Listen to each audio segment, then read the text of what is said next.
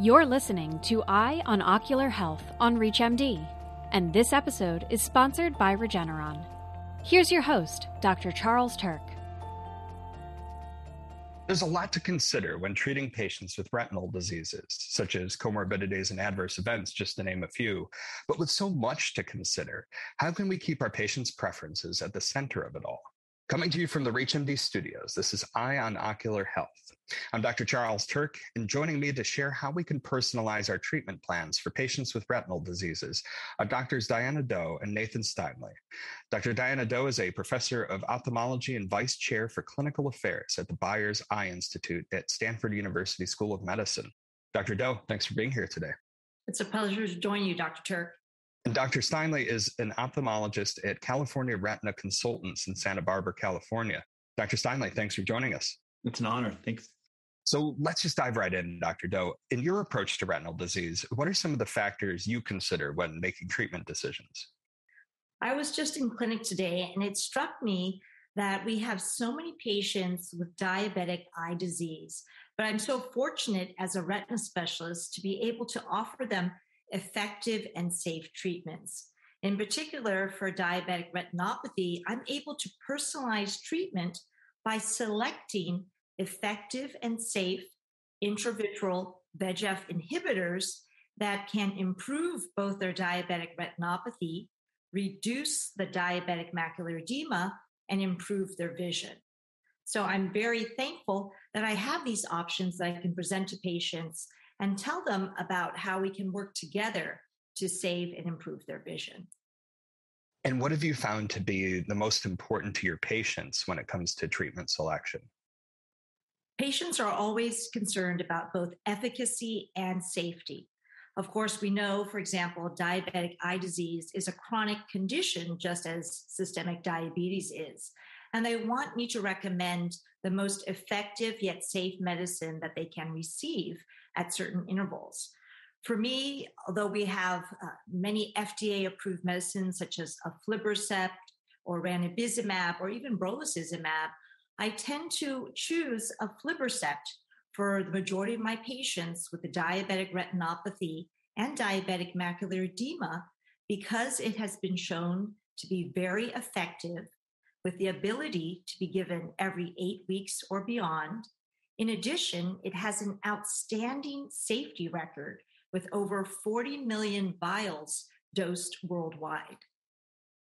Dr. Steinle, from your vantage point, are we doing enough to bring patient preferences into our treatment approach and selection? That's a very great question because at the end of this, it's all about treating the patient in front of you. And so, what we find in practice is that we want to try and give patients both the safety aspect, but also the duration aspect. And what we find in patients, especially with either AMD or with diabetes or diabetic macular longer duration is better. And what we found with especially the aflibercept, we can really start to space those patients out over time. And a lot of us take a treat and extend protocol where we can actually have those patients come in less and less frequency, but yet maintain excellent visual acuity. That's foremost for the patient and foremost for the patient's family. So, Dr. Steinle, if we keep our focus on patient centered care, how can we incorporate shared decision making into our practice? Really great question. So, what we find in our practice is that we know what the best outcomes can be because of the clinical trials. But applying those clinical trials to the patient in front of you is the art of medicine. And not only are you treating the patient, but you're also treating their care providers who oftentimes have to take off work, drive long distances, and see us as well. So, what I try to do is I try and incorporate the wishes of the patient as well as that care provider into the treatment plan. For example, some patients have lost vision in their opposite eye, and they are really worried about losing vision now in the treated eye, and they will really not want to treat and extend beyond four or five weeks.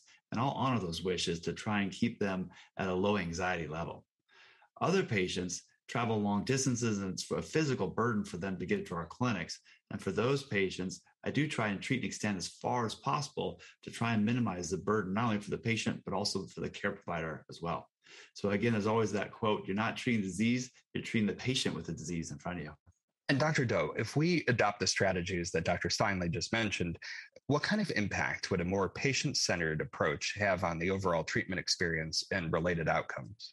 I agree with Dr. Steinle that we have to personalize our treatment for each individual patient.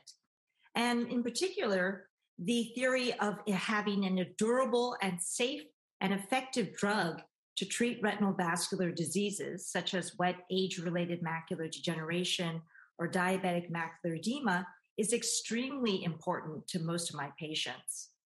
For example, they'll want to have the drug and medicine that's available to them to give them the biggest clinical impact while also giving them the longest duration of action. Thankfully, we do have tremendous choices as retina specialists, and evidence has shown us aflibercept is an excellent choice with the ability to extend treatment intervals as well as provide us the safety that physicians and patients desire. Now, we're almost out of time for today, but before we close, I'd like to open up the floor to you both. Starting with you, Dr. Steinle, what key takeaways would you like to leave with our audience? Great question. So, I think by far the key take home is that we are so blessed now as retina specialists to be practicing in this day and age. I remember training in the day and age before anti-VEGF, and in 2004 and 2005, when these agents started to come on the market, how much this really revolutionized the care of macular degeneration, diabetes, and also vein occlusions as well. We have so much we can offer patients. It's such an exciting time to not only fight to, to stop vision loss, but actually give vision back. And to our, our kind of overarching theme here, it's really about getting that agreement and getting that treatment plan in coordination with the patient and the patient's care provider that's sustainable and will allow for great, you know, efficacy, but also safety over time. Well, thanks for that, Dr. Steinle. And, and how about you, Dr. Do? What final thoughts would you like to share? I encourage all my patients that they should engage with their retina specialists because now we have such effective and safe treatments for all types of retinal vascular conditions. Patients do not need to have unwanted vision loss because there are effective therapies. So I encourage them to see the retina specialist and have discussions about which treatment is best for them. Well, those are great takeaways from you both. Thank you.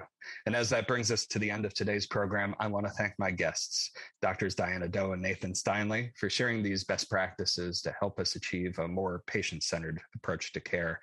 Dr. Do, Dr. Steinle, it was great having you both on the program. Thank you, Dr. Turck. Thank you. Thank you. This episode of Eye on Ocular Health was sponsored by Regeneron. To access other episodes in this series, visit reachmd.com slash eye on ocular health, where you can be part of the knowledge. Thanks for listening.